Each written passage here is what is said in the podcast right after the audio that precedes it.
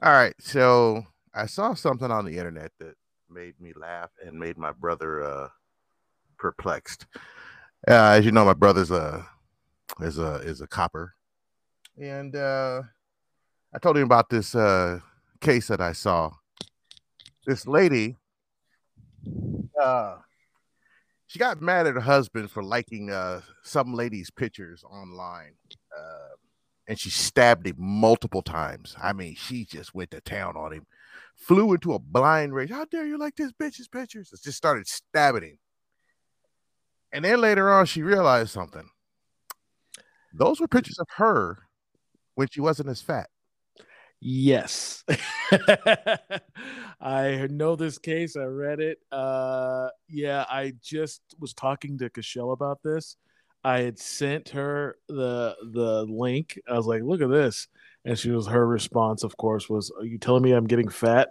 Which she's, yeah, she was joking. But, because, you know, she's literally got six packs. But how fat did you have to be to not recognize yourself? Yeah, I mean, how fat have you gotten that you didn't even recognize that was you? That's always my question. Here's where I'll in her defense, which there is no defense. Fuck her. Yeah, fucking stabbing him near to death because of pictures. Pictures is a death sentence to her. Mm-hmm. So fuck her. But I always akin it. When I read that story, it reminded me of the time. This is about, I don't know, maybe, oh God, at this point, it's 20 years ago. I was at a friend's house, and he had a friend, Brian, at the time, came by the house, and he had developed, he found like one of those mystery rolls. He's like, he found like, it's cleaning his closet or something, and found a bunch of pictures, a roll, and had them developed, not knowing what it was. And there was pictures of a bunch of us from when we were like juniors and sophomores in high school. Nice. And you know, we're at the time, it was 20 years ago, so we're all in our 30s. Mm-hmm. And so it was like these old high school pictures. Oh, cool. And I saw, now if you would have asked me, I would have, you know, I would have said I was fat, and I've always been on the bigger side, but I had no idea what fat was until I got like now. You know, I saw a picture of me. I did not recognize myself. Now, if you would have asked me at the time, was I fat? I was like, yeah, I got to lose like 15, 20 pounds. And I looked at this photo, and it was like, I was being pushed, and I was falling like on a bed, but I was being like, you know, we're standing in like his bedroom, and my shirt flew up, and it was like a mid-action shot, you know, of me falling. And there was the beginnings of like, not a six-pack, but like a four-pack for sure. You saw the division, you know, you saw the definite lines. Now, if I had not seen that picture, and you said, well, were you fat as a sophomore? I would say, oh, yeah. But I'm looking at it, and there's no fat on me. Mm-hmm. I didn't have 20 pounds to give up, at least not healthily, you know? Mm-hmm. And, but that, I think that's where body dysmorphia comes from, because I was like, oh, women say that shit all the time. Oh, I'm fat, and they're not fat at all. Yep. But they swear up and down that they have to lose weight. And that's exactly how I felt if you would have asked me, but I'm looking at a picture. I was like, shit, I wish I was that size now. So, now, I didn't look at the picture and think, oh my, you know, you could tell it was me. Mm-hmm. I could definitely recognize myself, but you saw the picture of her being carried off, right? Yeah. She must have gained like 100 pounds. Easily 100 pounds. Cause the picture of the woman being corded out in cuffs, she was probably 200 plus. Now, people wear weight differently because, you know, yep. you've met my girlfriend. Mm-hmm. Granted, she's tall. She's like 5'10", 5'11". Mm-hmm. But she's I'm not throwing out anything she wouldn't want to, anyone to know. She's 190 pounds. Well, according to Kevin Samuels, she's obese, Jack. Well, yeah, but she also has a six pack, and she has like tiny waist and gigantic hips. And but she's super. And his retort would be, "You weigh as much as a dude." Well, so what? We're not talking about Kevin Samuels. Again, people carry their weight, and we've talked ad nauseum about the inaccuracy of the BMI scale. Yeah, by that standard, she'd be obese, but she's nowhere. She's not fat at all. In fact, she's super fit. Mm-hmm. But she power lifts. So what do you you can't do that and be tiny, right? So she must have been like just a little thing, and then she just ballooned up. Well, she had to be. Like when I was in the middle of my trying to get as big as possible lifted, and was like the third or fourth strongest person in the Hollywood 24-hour fitness. I remember I was telling this one dude named Andre, who I went to high school with, who was an IFBB pro. I said, "Man, I just can't put on no size, man. I can't put on no size. Look how little I am." He said, "Brother, I'm gonna bring you a book tomorrow." I was like, "Whatever, man." He brought me this book. I think it was called something Atlas, and I read it cover to cover, and it talked about male body dysmorphia, and this they made up this word called bigorectomy or big something, like anorexia, bigorexia, where you look in the mirror and you see a skinny dude, and everybody else sees a silverback gorilla. You know what I mean? And that's what he was trying to tell me. That's another form of body dysmorphia. Yeah, exactly. Thing. And I know, exactly. That's what I'm saying. I've dealt with that personally because, I said, he said, "Am I really like it?" He's like, "Dude, all you talk about is how small you are and how weak you are." He said, "You realize you're one of three people that can move those 150-pound dumbbells for reps on a flat bench press? Do you realize that?" I'm like, "Really?" He's like, "Yeah, those things have dust on them until you, me, and one other person comes in here." And he's like, I'm like, "It's true. I can't move those things." He's like, "Yeah. And on the bench press, I've seen you do 30 reps with, no, I'm sorry. What was it? It was 25 reps with 315 on the fat bench." He's like, "Dude, you're not." At my best, I can only do. Well, I didn't push myself like you did. I just wanted to be strong. I didn't need to be the strongest because I could only do, 315 maybe three times, four maybe. No, I was trying to be that fucking gorilla that like when he walked into a room, everybody just went, "Damn, what just walked in here?" I didn't need that. I wasn't that dedicated. I just wasn't.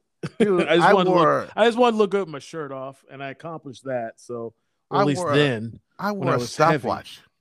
I wore a stopwatch to the gym, dude, to precisely time the time between sets and the time between exercises.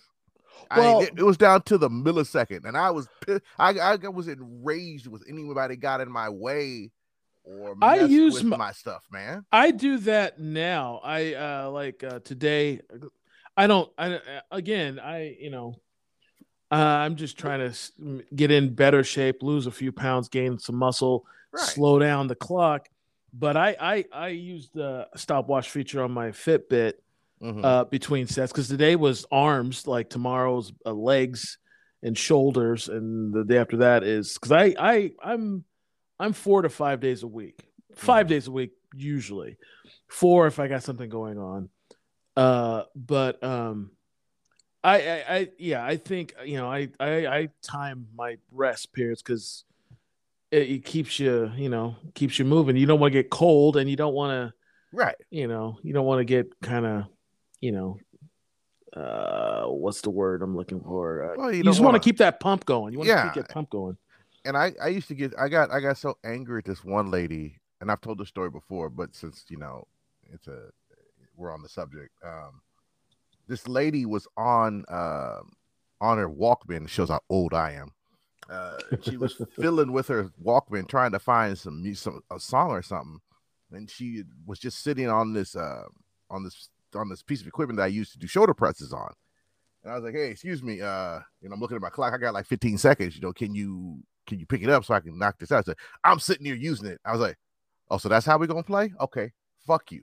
And I went over to another piece of equipment that was like maybe 5 feet from her, and I grabbed the 130s and did and was doing shoulder presses. I had my boy spotting me. I got to like 9, and then I put, you know how you put it on your knees and then put it on the floor, right? Right. So I put the left one on my knee, and for some reason, the right one, I didn't. I flung the weight out towards her. Missed her foot by like an inch or two. Oh my God. Yeah. And that was subconsciously on purpose.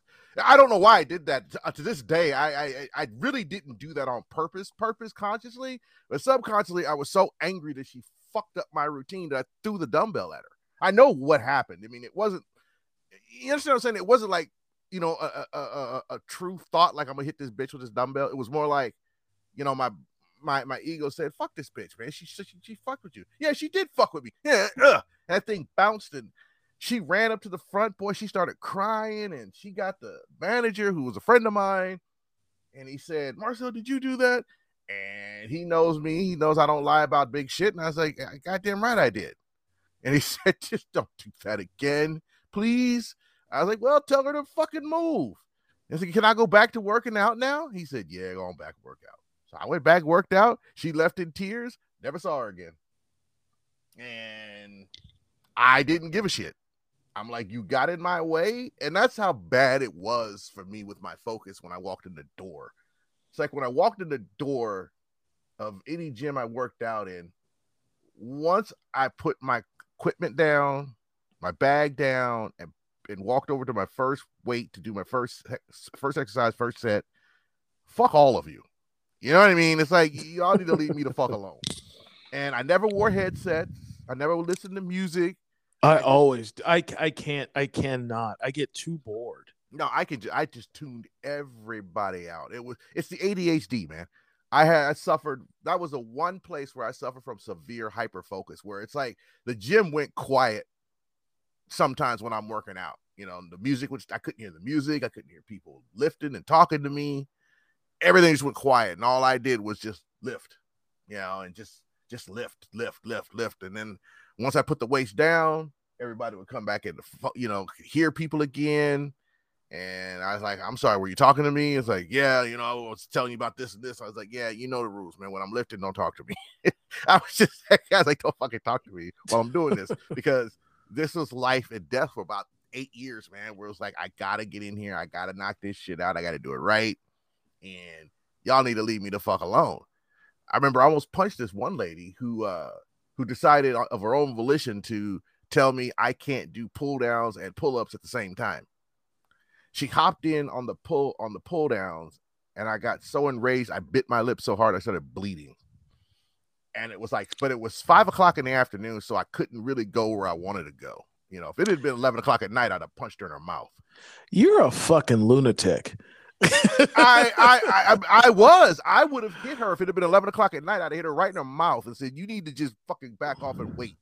My eyes got big, dude. And I bit my lips so hard, blood coming out. And I was just, and the thing is, I took no steroids. None. You sure about that? Yeah. Oh, I didn't. Dude, it's been so long. I'd admit it wholeheartedly. The only thing I took was that androstenedione. I know you remember that when it came out. Mark Aguirre took it. Now, that was a real steroid. Because I did take that like for about 6 months before it went illegal, and my hammer strength bench went from 3 plates on each side of 8 reps to 6 plates on each side for 12 reps in 2 weeks. Jesus Christ! Yeah, that's insane. Yeah, and I literally stopped the gym for about a 30-foot radius. When I went to lean back on it, my buddy Maurice Glenn, I'll never forget what he said to me. He said, you do realize there's 6 plates on each side. And I looked at him. I said, I fucking know how many plates are on there. Just let me do this. Be quiet. And he was like, all right, man, whatever. And I got under there, and I noticed that people started to look. They were like turning their heads. They're like, this white dude said, I can hear him whispering, there's no way this dude's going to move that. There's no way. There's no way. And I was like, and I was sitting there going, oh, now I'm really pissed. I just racked out 12 of them, and I got up and I was like, grrr! And they went, oh, I could hear, oh my God. This one brother called me.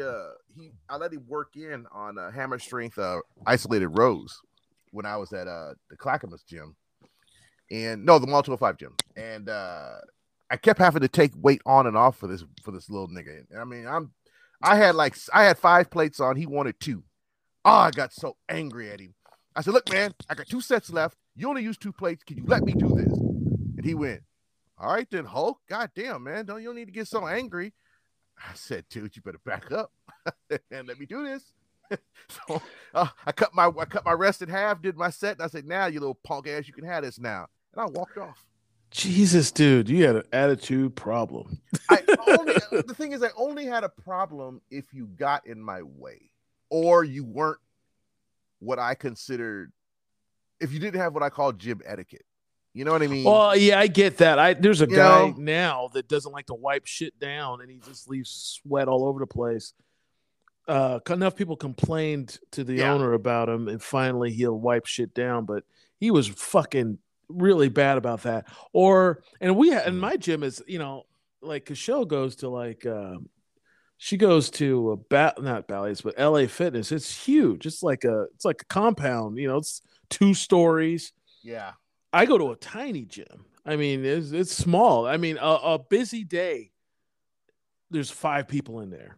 Oh, it's beautiful. Oh, I love it. Yeah, that's one of the reasons I like it. It's just, it doesn't have all the equipment I want. I have to make some adjustments to routines, but I like that it's 24 hours. Mm-hmm. It's super exclusive. You can't even bring a guest.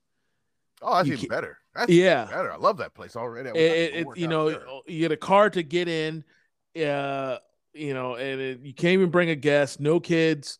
And so it's just like super, small, but I'm in and out. I don't even have to talk to anybody. I put my music in, I get my routine done, and I'm out.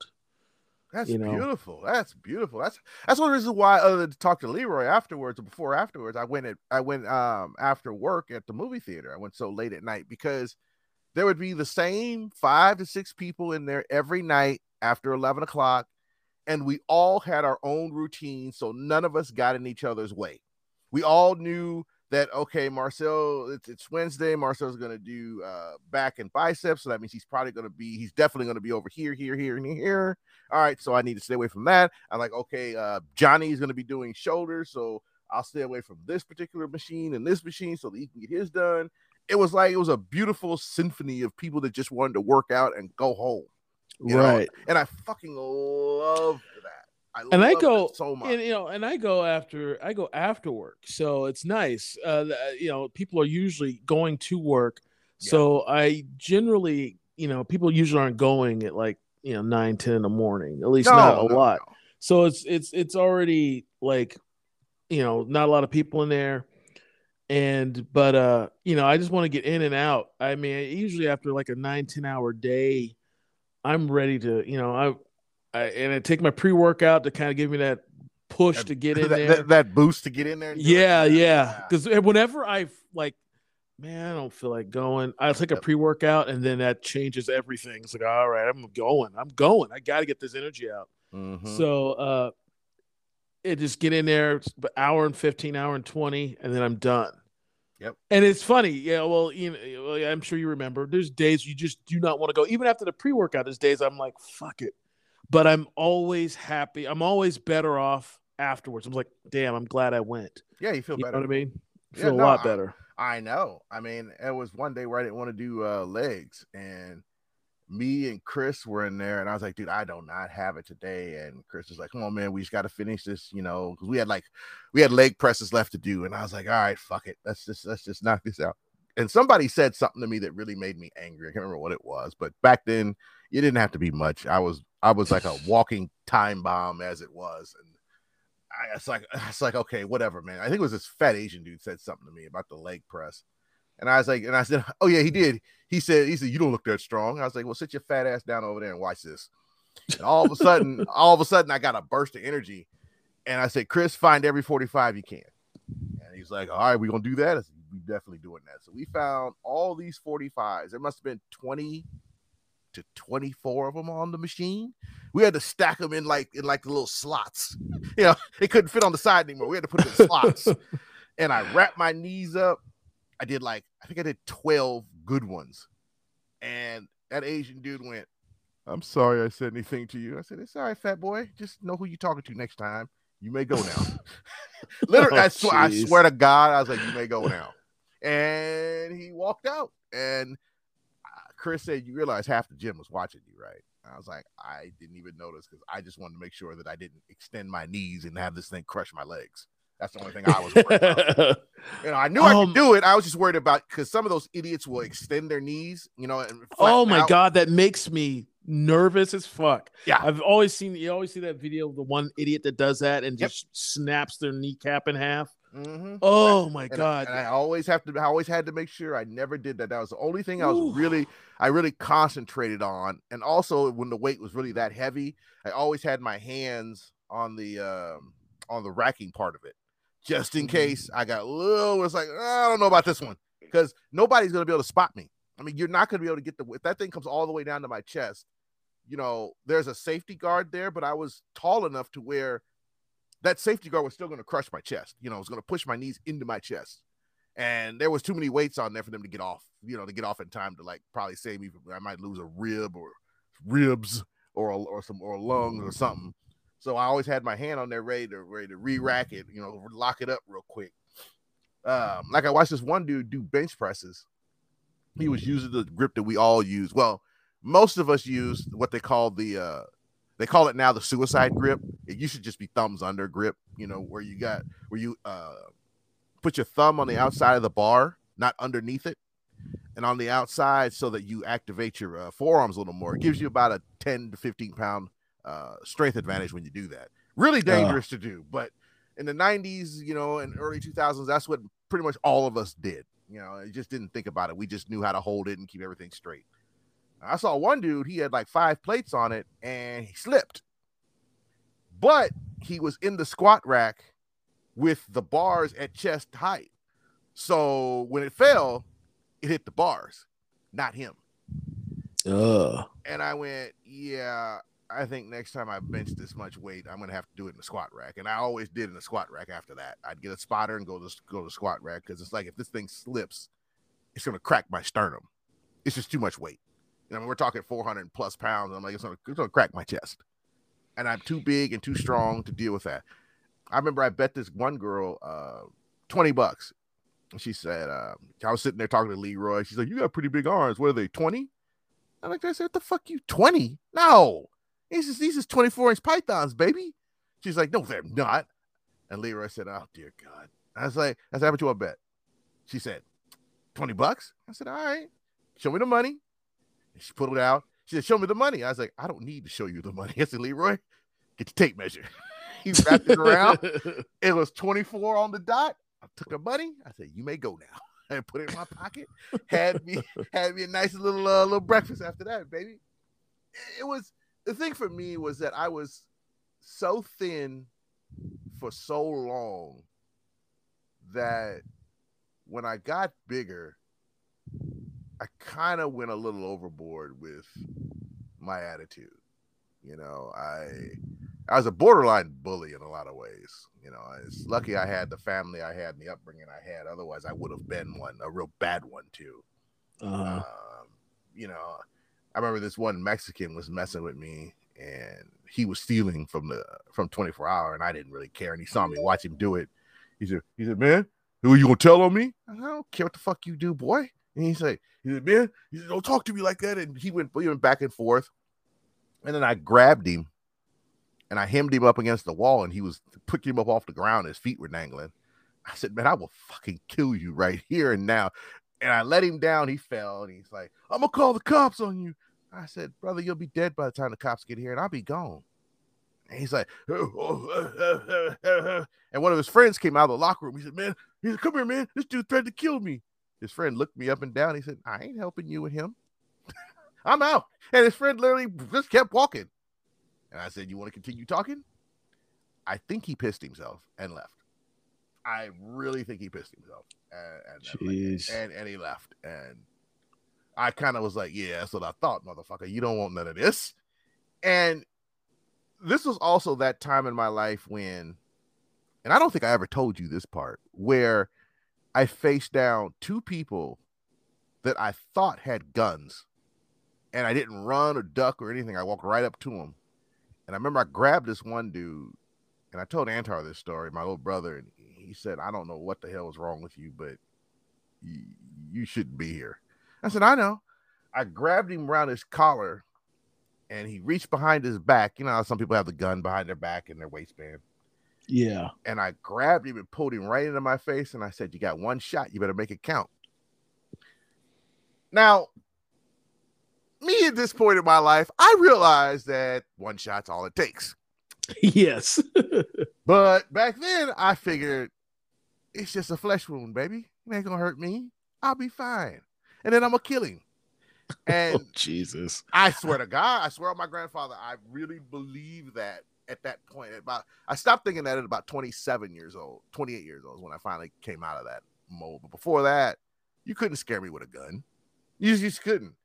Like, dude, it'll just bounce. My brain just kept telling me it'll bounce off you. It will. You won't die unless they shoot you like 3-4 times. They can tell them they got one shot.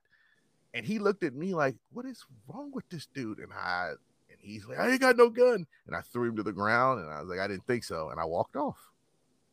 I did that twice. You're a lunatic, dude. I repeat, a lunatic. You have no idea, dude, how...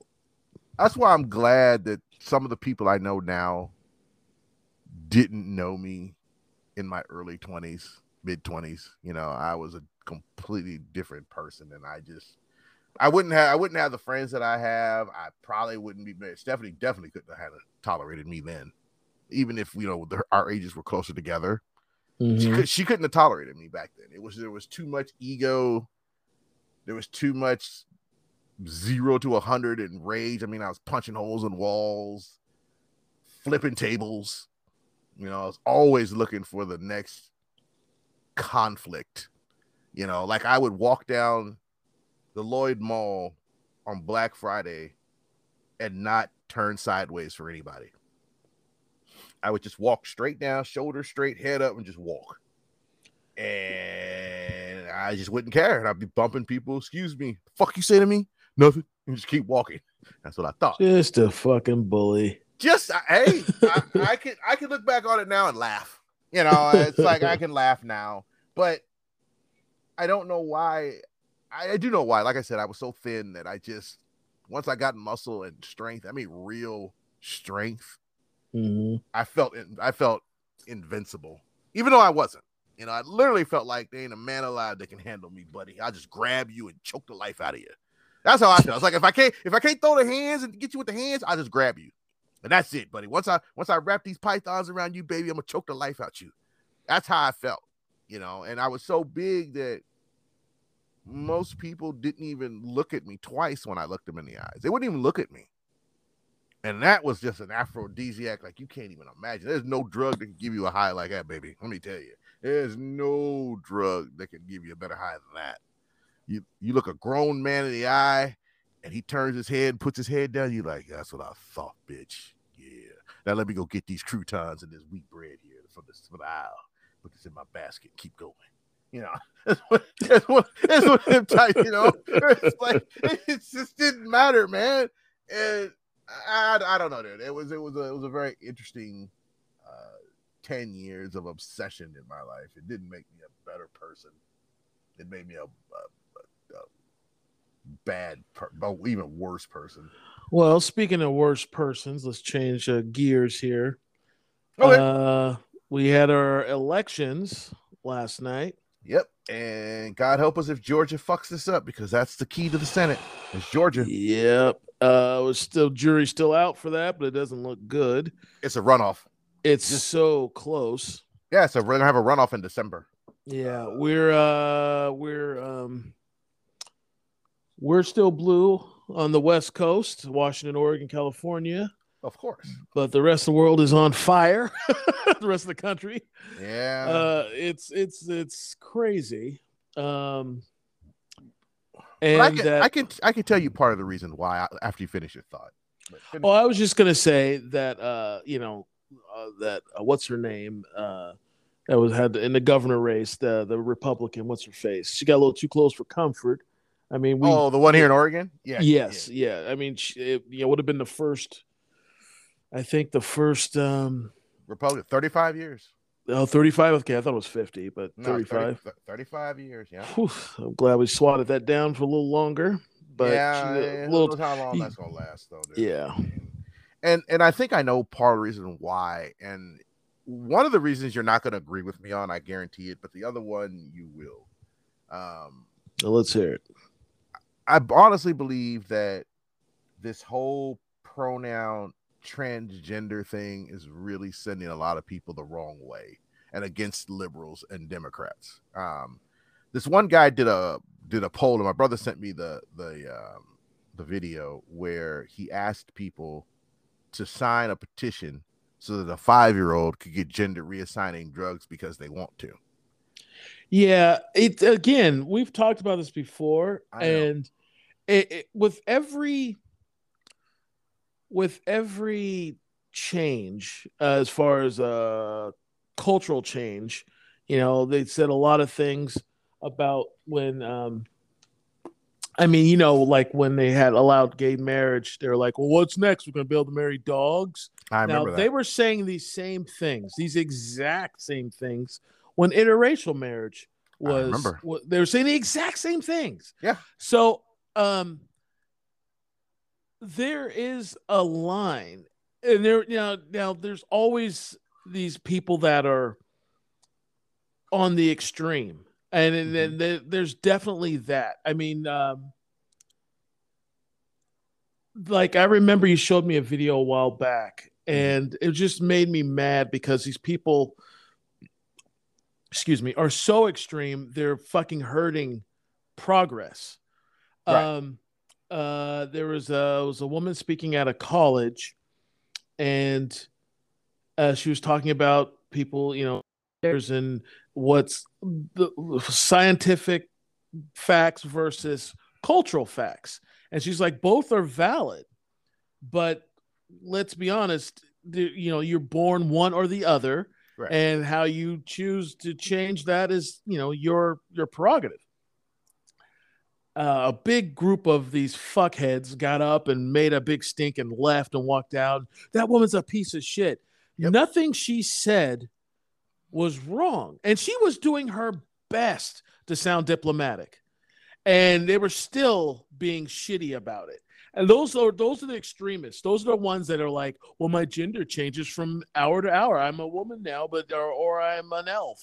Yeah. Those people can go fuck themselves. I don't acknowledge those people. They're so far into the extreme to where it's parody. It's ridiculous. How can we be taken seriously with real change if there's people like that? No, you can't. So, but the problem is not enough of people who agree that there needs to be, more inclusive. And letting people, change their sex. People that are support of that, not enough of them are calling out this extreme, ridiculous, right, behavior. No, I get it. I understand what you're saying. I get it. I do. I understand. For fear that they're thrown a chopping block. Not enough people are stepping out and it's like, no, fuck you. You can't be this one day and then this another day, then get mad at someone for not knowing what's in your head. Right. That is just not enough of that is being called out. But it like all the other things in this country that have eventually, changed for the better, we're going to have these growing pains. We're going to have these extreme stupid shit. With every change, there's been these people on both sides. So we got to get through this, and eventually, hopefully, it'll correct itself before it really does some damage. Right. But I understand what you're saying, and you're right. Both sides are extreme, but here's the problem with what I was saying is that the poll was, or the petition was, for a 5-year-old to be reassigned a gender. Here's the kicker. 100 people signed that. saying that they should give the 5-year-old the drugs. And I'm sitting there thinking to myself, my brother's raising a 3-year-old right now. So let's just, might as well be 5. Let's just, you know, I mean, the same, similar age, whatever. And I'm like, does your daughter get a chance to choose what time of bed she goes? Really what food she eats? Really what shoes she wears? Yeah, that again, are you kidding? That is an extreme. Right. And that is the kid's not even done growing. They don't even know things yet. Right. Just simple things. And so they shouldn't be able to make those life-altering changes. Exactly. Eloise has a friend. I'm not going to put their name out there, but you're talking about that little girl I was talking with at that one party. That girl? No. Oh, okay. You've never met this person. Okay, I just thought that's where you were going because No.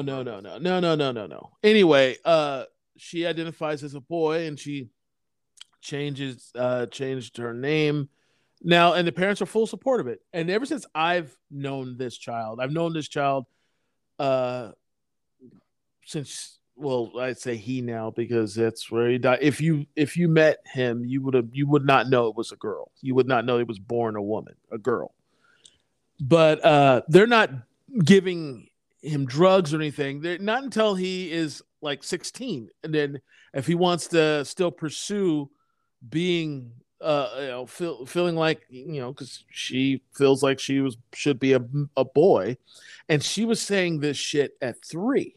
That was part of the reason they moved from one coast to the other, because they figured, you know, they realized there was a little more tolerant here to where they were living, which was in the South. And as I call, they're like, Oregon, well, when he's, huh? I was gonna say I call Oregon the most liberal, racist place in the world. It is. It is really. It's a real mixed bag of both. It is. It's the most liberal. It's the most liberal, racist place you will ever find is in Oregon. Yeah, it just is. That's all I want to say. So continue with your story. But they're like, you know, we're not going to give you drugs. We know you feel a certain way. If you want to change your hair, change the spelling of your name for because their name was very ambiguous, so they just did a masculine spelling of it. They wear clothes. It looks like a boy, but they're not going to be able to let them do, you know, take stuff that's going to change their genetic makeup until they're old enough to make those decisions. And they agreed on 16. I'd say that is 100% reasonable. No, it is. But see, the problem is that the Midwest and the South, they see this as an encroachment on their traditional beliefs of man and woman, and this is really driving them insane, and it's going to keep Democrats from running the country, because they will never ever fully trust us when you have people like Jon Stewart interviewing people saying the AMA says it's okay to give these drugs to 8-year-olds. And I'm like, my response, as I saw the interview, he did it with one of the governors of, I think it was Arkansas. And I would have said to Jon Stewart, I said, listen, I don't have a medical degree. I'm not going to pretend that I do. But you don't give that type of choice to someone who can't even buy a pack of cigarettes. Do you understand what I'm saying? Mm-hmm. You don't let them make that choice. That is your job as a parent until they hit 16, 18 years old. Then they can do what they want. But until then, I don't care what the AMA says. You do not hand out those body altering drugs to kids that young. He's talking about 8 years old. It's like, you don't do that, because 8-year-olds one day want to be firemen. Next day, I want to be a basketball player. What if this is a phase they're going through and they're like 9-10 years old? It's like, I don't want to be a boy anymore. I'll be a girl now. I think that's where I'm going to be. And you've given them drugs now. Now it's too late. It's like some of these people feel like liberals don't have a, and I told my brother this, liberals don't have a line in the sand. Liberals do not say, and I'm a liberal, I want to make that perfectly clear, that liberals don't have a line in the sand and say to people, look, anything past this line is not okay. Everything is not okay. And if we just did that, I think liberals could win more elections. I don't think there'd be a Republican president anymore. I think we'd hold on to the House and the Senate. If we just drew a line in the sand and said, okay, this is where it stops. It has to. And we don't seem to want to do that.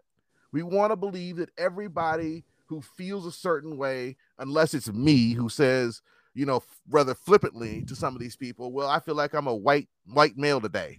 How's that strike you? Well, you're just being an asshole. No, why can't I feel like I'm a white man? Why is that a bad thing?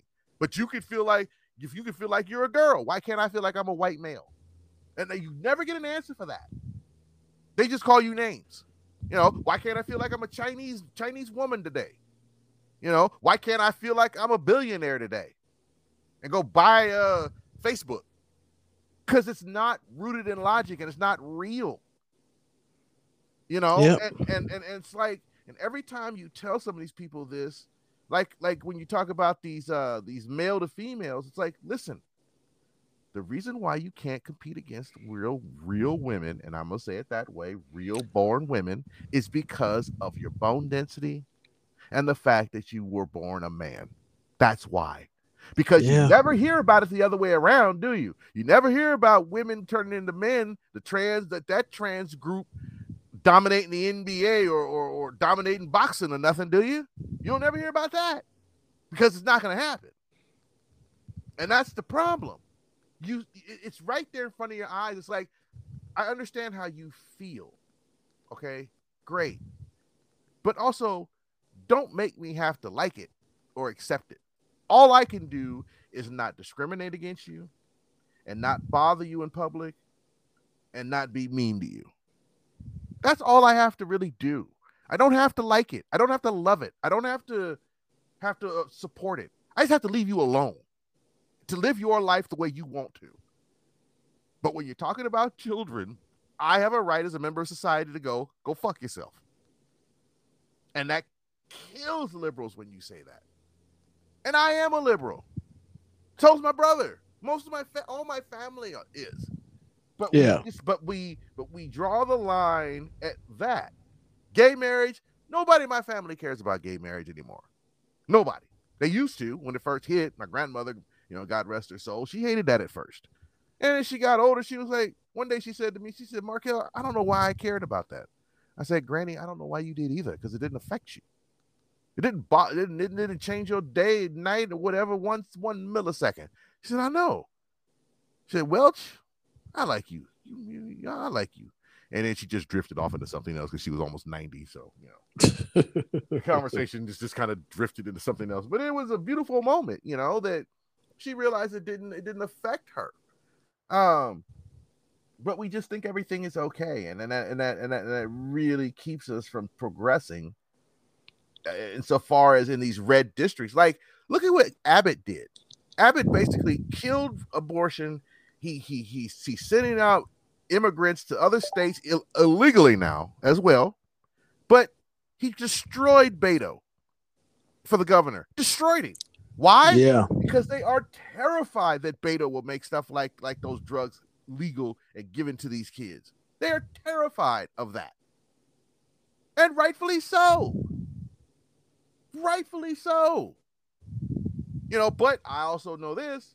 I ain't never voting Republican because they're 100 million times worse. I'd rather deal with somebody who thinks everything's okay than somebody who wants to go back to the 1950s. Yeah, no shit. You know what I mean? Fuck that. Right. We can argue about drugs to kids all day long, and you may come around. But somebody who's dead set on putting us back in the 1950s, you can go fuck yourself. There's no wiggle room on that one. You know, you're a hardcore, racist, sexist piece of shit who just wants white men to have jobs again. And fuck everybody else. So I don't have no love for you at all. You know. But that's my thing. You know, there was another reason I just can't recall. I'll probably come up with it a little later, but that just, I don't know. I mean, watching Herschel Walker, who is a walking imbecile, might become a senator. He is so dumb. Yeah. So dumb. And he's a monster. Dude beats all of his women. Didn't take care of none of his kids, paid for at least 2 abortions that we know of, he tried to get into a shootout with the police, has admitted he's got multiple personalities. God only knows how much CTE he has from all the years of playing football. Not to mention his short stint in the UFC. Yeah, and then lying about saying he's a cop, lying about saying that he ran hospitals. They don't care. And that's the other thing about Republicans. He's dumb. They know he's dumb. Yeah. But so they just manipulate him to think he's part of the team. They want him, you know, they have, you know, someone they can have in there that they can control. They can tell the vote a certain way, and they're not going to get any pushback because they got a complete idiot. Yeah. And plus he's black, so they can't call him racist anymore. You know, that's their thought process. It's like, yeah, I have one black friend, therefore I'm not a racist, or I have black friends. How many black friends you got? 3. The fact that you know how many you have says that you're a bit of a racist. You know what I mean? Because you shouldn't be able to count. You know, I don't know how many white friends I got. I can't count. I can tell how many total friends I have. And I'd have to actually think, how many of them are white again? But I don't know right off the top of my head. You know what I mean? And so it's just, and that's the other thing. Republicans toe the line. It's another reason why they win. They toe the line. They will plug their noses and they will vote for Abbott. They will vote for Herschel, even if it's against everything they stand for. They're like, but I am a Republican. I have to vote for this shit. Democrats might not vote for you because they don't. We'll eat our own. We'll eat our own, even when it's going to hurt us in the long run. Yep, we sure will. Look at Hillary Clinton. All those millennials who decided that because Bernie lost, we're not voting. All those millennials, they cost us 4 years of that idiot Trump. And a lot of the millennials I talked to admitted it too much. I talked about 15 of them when I was working, and they were like, yep, no, I didn't vote. We didn't vote. We know we screwed this up. We realized what we did because we wanted Bernie and he didn't win, so we just didn't vote.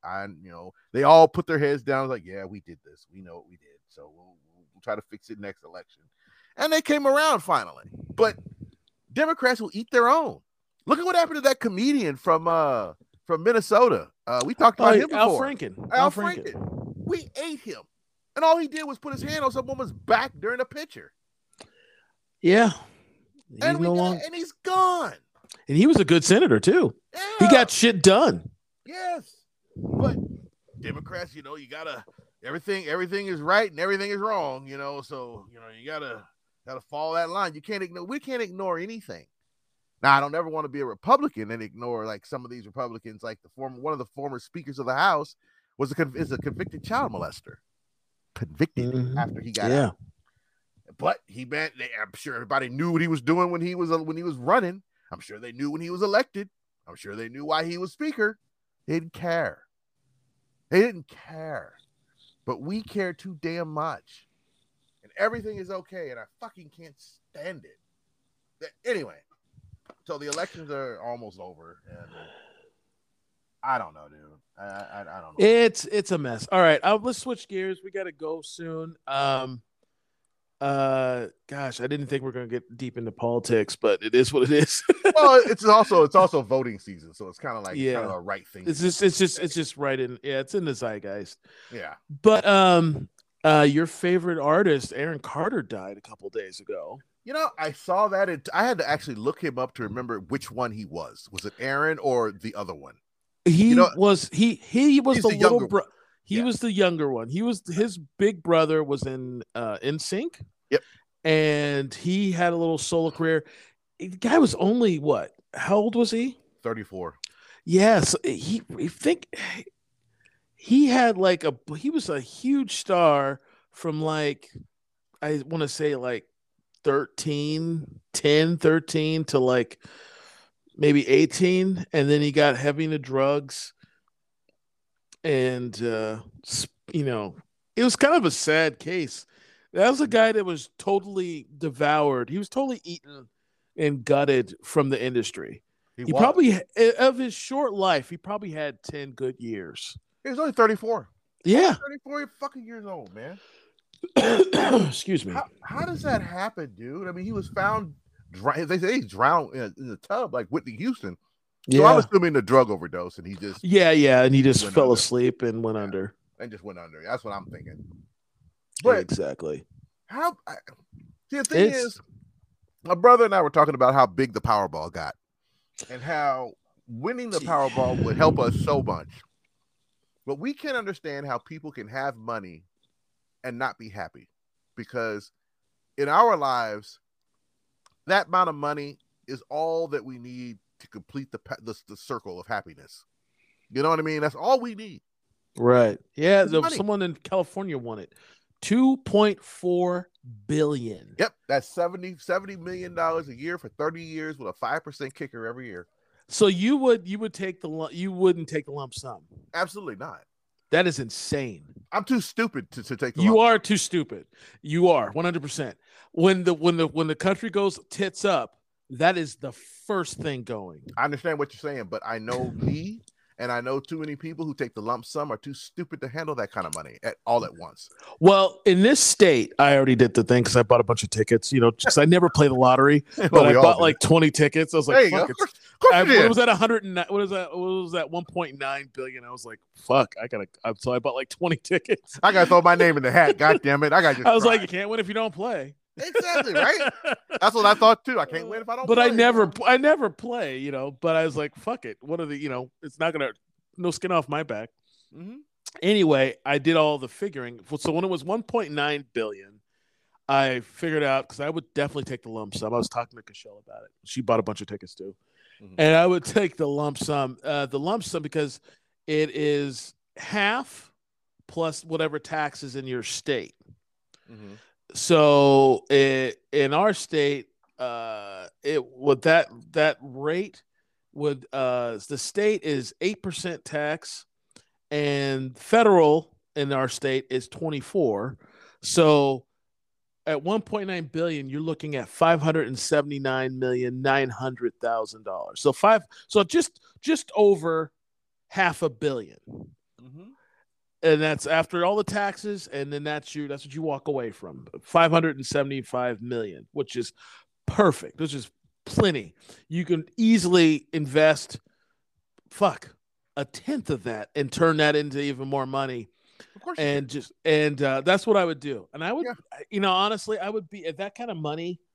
I would be a little bit of a philanthropist. I would definitely get into some kind of, making my my community better, and oversee it to make sure it happens, not donate money, do it myself, right? And hire smarter people than me to make sure it executed correctly. But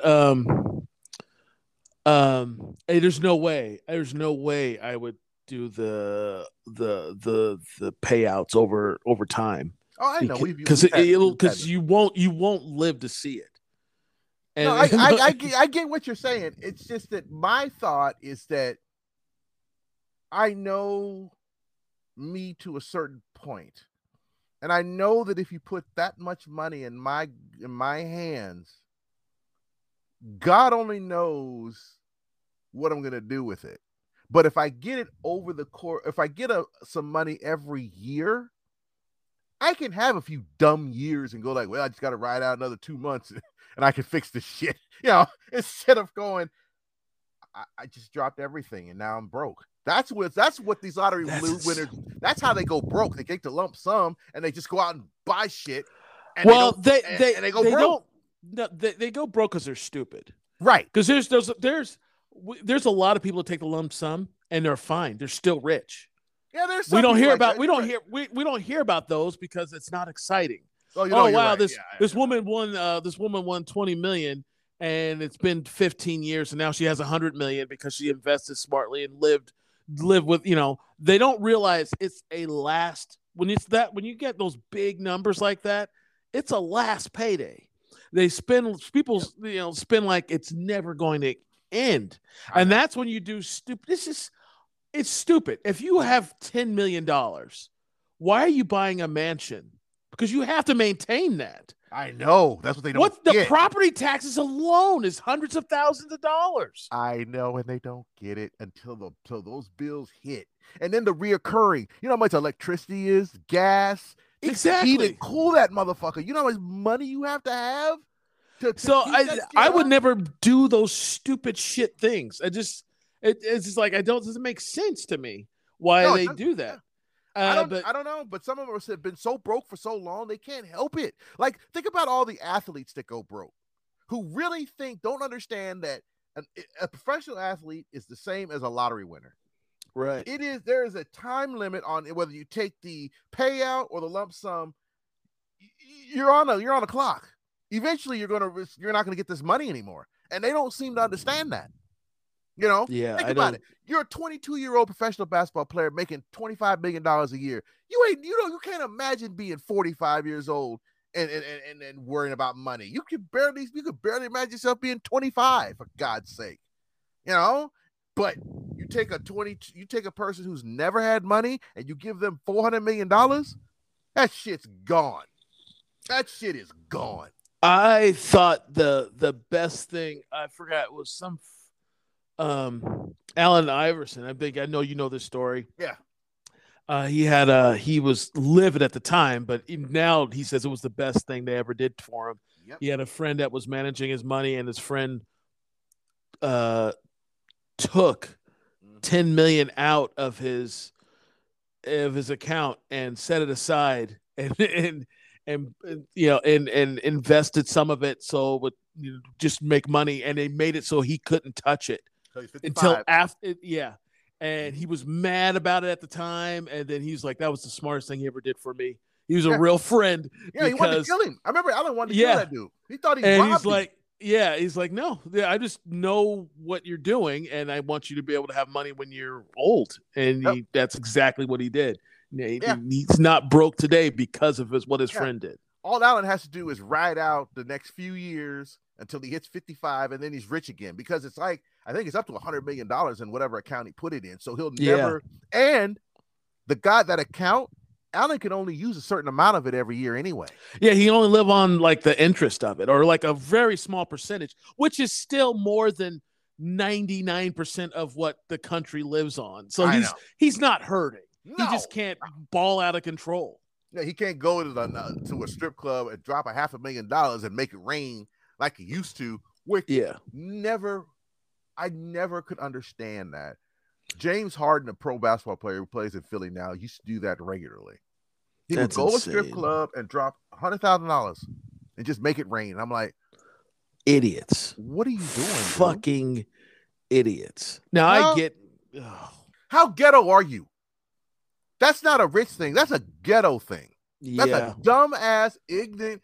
I'm not even going to say a black thing. It's just ghetto. Oh, no, because I know white trash dudes that do. I had a friend. I had a buddy.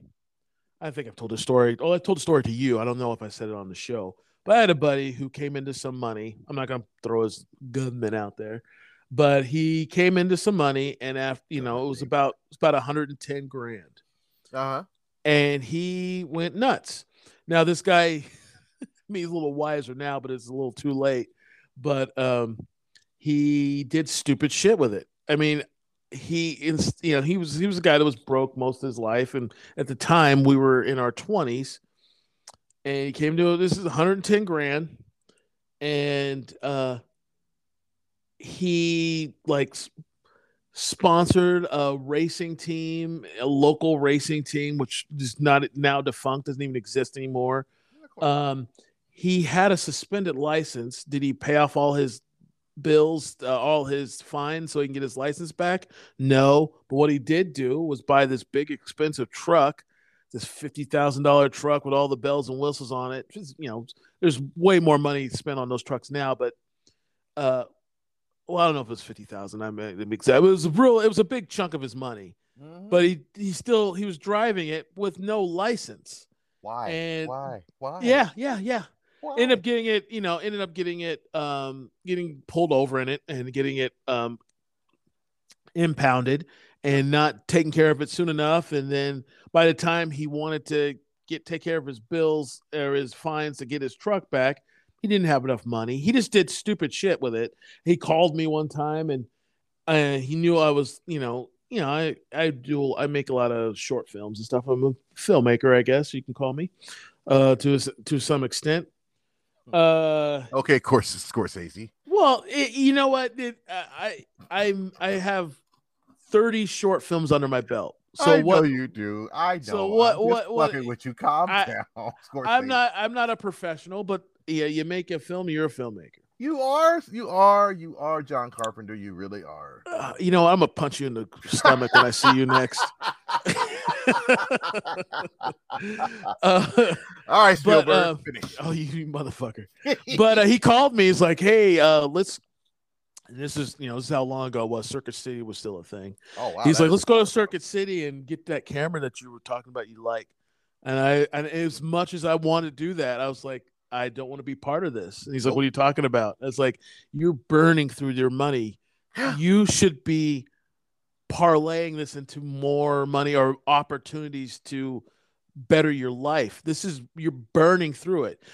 He had two siblings that both got the same amount. They both parlayed it into, one started a business that's still running, and nice. one paid for her, her school. She wanted to be a nurse. She paid for her school. She completed it. Good for her. Nice. But he was just burning through it, doing stupid shit. And I was like, I can't. I don't want to. Be part of what you're doing. I'm sorry. You need to stop. Mm-hmm. He's like, oh well, you're just being a killjoy. Okay. And then now older, wiser, but he burned through every cent of that money. It's nothing to show for it. It's only $110,000. Yeah, what do you think it was? You're not rich. No, but it is life-changing money. You could have done something that put you on a different trajectory. Even if he just went to fucking Rivermark and dropped it into a savings account and just lived.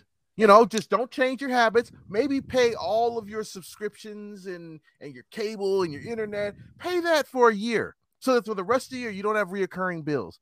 Yeah. Or if you own a house, how about you just put $20,000 on your house and tell them, don't call me for the rest of the year.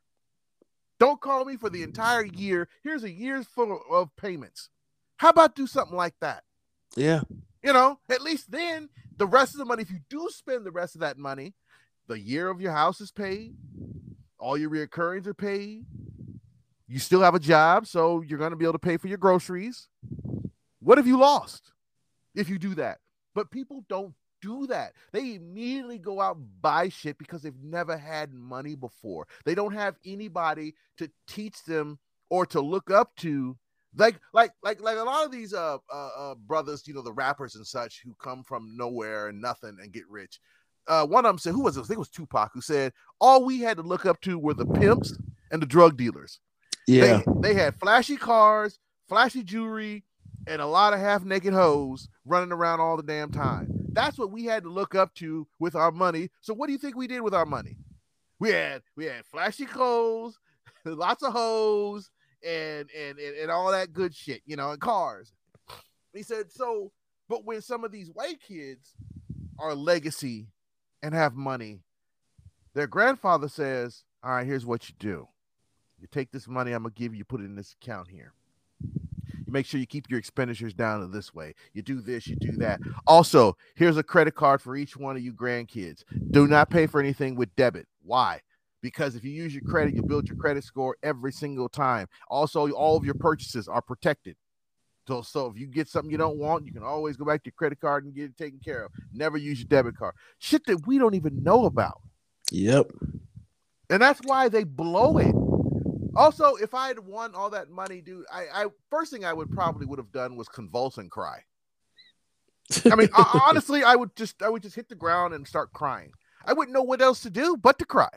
Because at that moment, my life is 180 degrees different. I was telling Stephanie the other night, I was like, I would probably get an invitation to the real downtown Portland, where you remember the dude in Pioneer Square with the umbrella?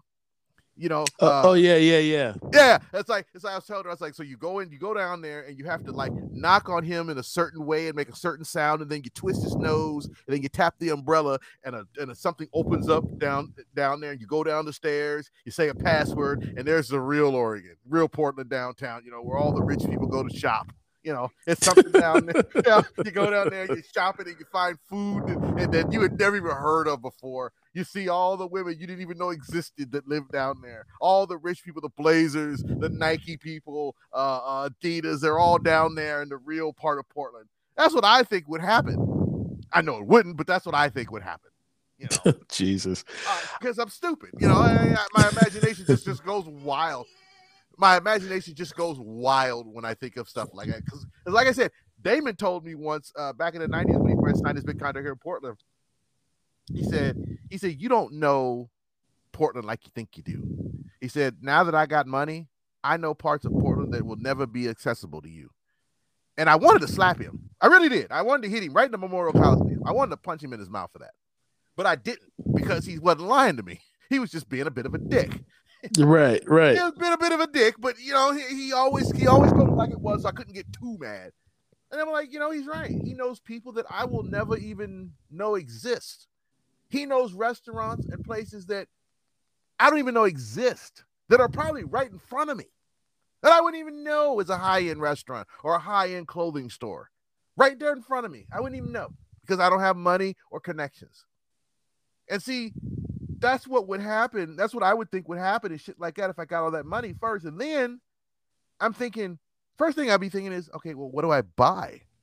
Not where do I save? How do I make more money? But what do I buy? See, and that's why you take that yearly sum, because at least you can have a couple fucked up years and fix your life after you fuck it up like you know you're going to. Yes. That's all I'm saying. I agree with you that if you win it and you have a real plan and you can really truly trust yourself to follow it, you take that lump sum. I agree. All right, I gotta change. I didn't realize I didn't charge up my because we're doing this through my phone, and I'm down to 3%. So I want to get through this last thing, and then we gotta go. Oh, okay. Fuck! It just makes me mad that I didn't do that. You can't plug it in the computer. Oh wait, you don't. You're just straight off your phone. Never mind. Go ahead. Yeah. It's all right. Now another death. Rapper from the band, the group, the Migos died. Yeah. And what sucks about this is that this guy that got killed, it was during a dice game. Yeah. And he got shot by his friend. Yeah. That was aiming at someone else. Yep. And he was arguing with a guy he was playing dice with. Yep. The woman said something. He argued with her, and then he went to shoot the boyfriend of the woman. Of course it was. And ended up shooting his friend instead. Shot him in the head. He was dead. He was dead on arrival. I mean, he was immediately dead. Instantly dead. God. And so it was, and this guy was, so it wasn't like he was in some kind of bullshit. He was hanging around some bullshit people. But and I guess in this group, the Migos, he was the peacemaker one, because I guess this group, I don't know a lot about Migos. Yeah, I don't either. I hate to sound like an old curmudgeon, but a lot of the young kids like them. I work with a guy, Matthias, who was telling me about him, and shout out Matthias, and he was telling me about him, and he was telling me that that they, you know, they were on the verge of breaking up anyway, but if they were to get back together, this would have been the guy to make it happen. And now it's never going to happen. So I was wondering, I've heard people talk about him, and it's like, well, he's not, now that he's gone, there's no chance the group will get back together. And I thought about that, and I was like, there's a lot of groups that have key members die, and whatever happens to them, I mean, a lot of them just go away. Some of them actually press on, like, you know, TLC when Chili died. Yeah. He also Left Eye died. I mean, Chili and T-Boss still do shows and stuff, but it's not the same. No, and they're never going to be where they used to be. Mm-mm. And also, it's like I gave them a listen to see, and I hate to sound like, I mean, it's just new music. New rap I do like, mm-hmm. but their music is okay. But it's like that auto tune. Yep. It's shit that Cashel likes, but I can't get behind. I just can't.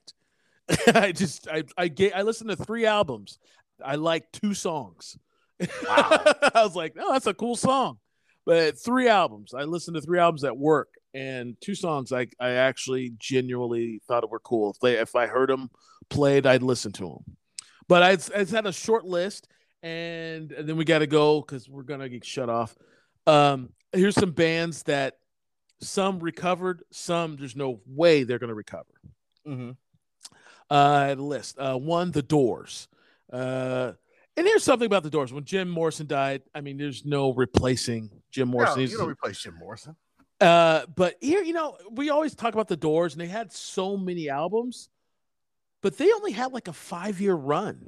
Yeah, I know. I didn't realize that. Yeah, when he was only 27 when he died. Though. Yeah, he was 27 from 68 to 74. Mm-hmm. That's crazy. Yeah, it's like people don't realize Jimi Hendrix is the same way. 15 to 27 was Jimi Hendrix. He learned to play the guitar at 15, was dead by 27. Yeah, something like 9 albums. Yeah. These guys have such great catalogs in such a short amount of time. Right. Yeah, that was the other one, Jimi Hendrix. There's no way the Jimi Hendrix Experience would go without him. No. AC/DC. People forget Bon Scott died, but in 80 or in 79. And then when that's right, they did have a singer before that yeah, Bon Scott. And then when what's his name?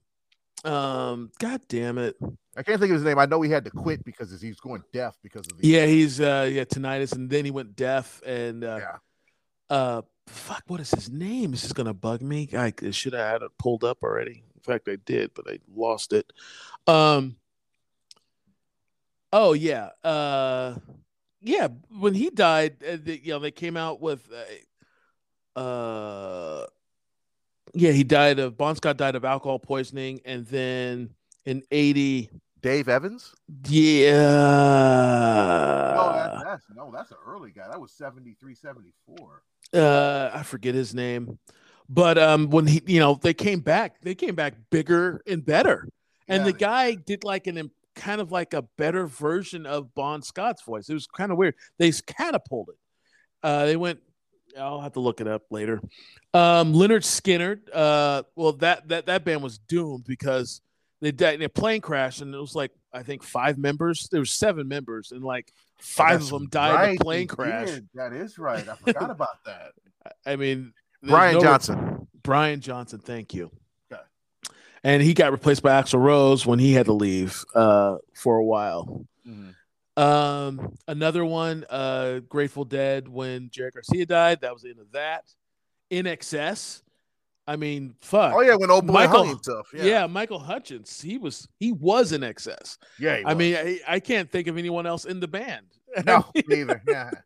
Yeah. It's like I remember their drummer started playing for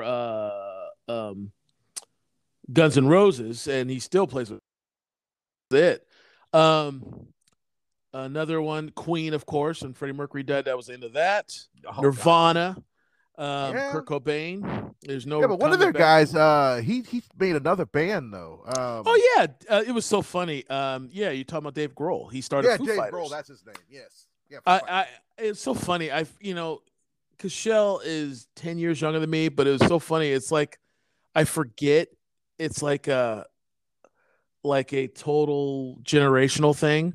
We went to the History of Rock, went to that museum, and we're at the Foo Fighters part, and she's like, hey, I was like, oh yeah, this is Dave Grohl before back when she's like, I didn't know Dave Grohl was a drummer. He's like, well, yeah, he was a drummer for Nirvana.